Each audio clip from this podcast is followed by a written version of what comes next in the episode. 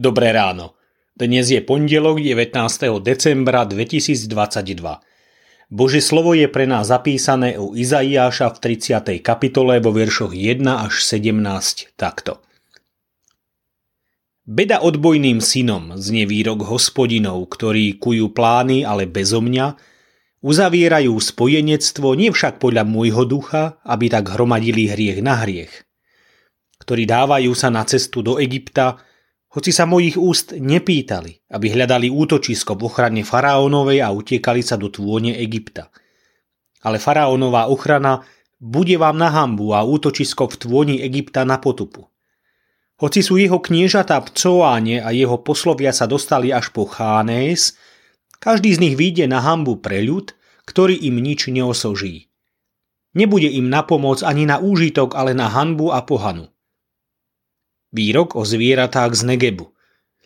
Cez krajinu súženia a úzkosti, odkiaľ levica ale vychádza, zmia i lietajúci drak nosia svoje bohatstvo na chrbtoch oslov, a svoje poklady na hrboch tiav k národu, ktorý neosoží, do Egypta, ktorý je márnosťou a nič nepomôže. Preto som ho nazval Rahabom, donúteným k nečinnosti. Teraz choď. Napíš to na dosku v ich prítomnosti a zaznač do knihy, aby to zostalo pre neskoršie časy ako svedok na väčnosť. Lebo je to odbojný ľud, lživí synovia, Synovia, ktorí nechcú počúvať naučenie hospodinovo a hovoria vidcom, nevidte. A prorokom, nepredvídajte nám pravdu, hovorte nám príjemné a predvídajte nám prelúdy.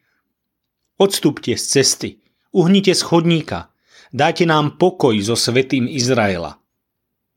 Preto takto vraví svätý Izraela. Keďže vy pohrdáte týmto slovom, dúfate v útlak a prevrátenosť i spolíhate sa na ne, bude vám táto vina, ako zosutím hroziaca trhlina vydutá na vysokom múre, ktorá sa zrazu a náhle vylomí. Roztrepujú, ako sa rozbíja hrnčiarská nádoba, neúprosne rozbitá, takže medzi jej úlomkami sa nenájde črep na nabranie ohňa z pahreby a načretie vody z kaluže. Lebo takto vraví pán, hospodin, svety Izraela – obrátení a upokojení bude vaša záchrana, v utíšení a dôvere bude vaša sila. Ale nechceli ste a povedali ste nie. Na koňoch chceme utekať, preto budete utekať. Na rýchlych vozoch chceme jazdiť, preto rýchli budú tí, čo vás prenasledujú.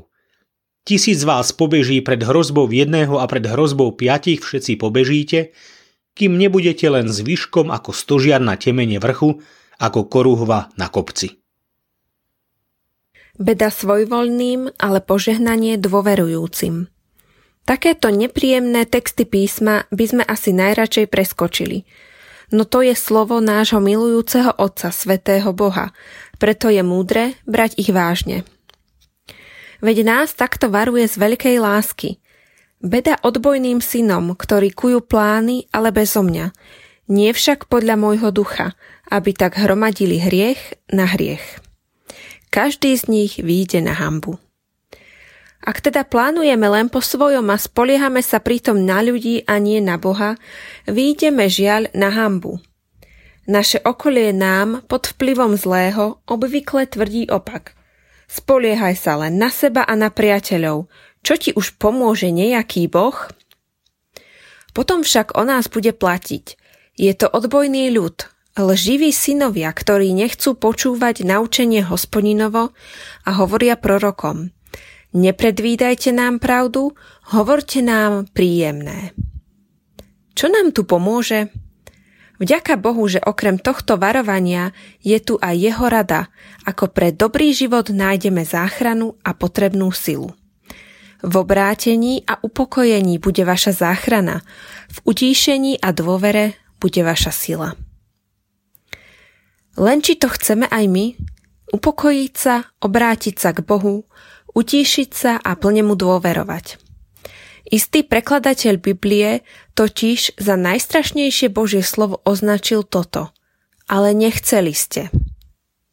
Boh mi v tom chce pomôcť. Ako je to však so mnou? Chcem to aj ja? Zamyslenie na dnes pripravil Miky Lipták. Myslíme vo svojich modlitbách aj na cirkevný zbor Zemianské kostoľany. thank you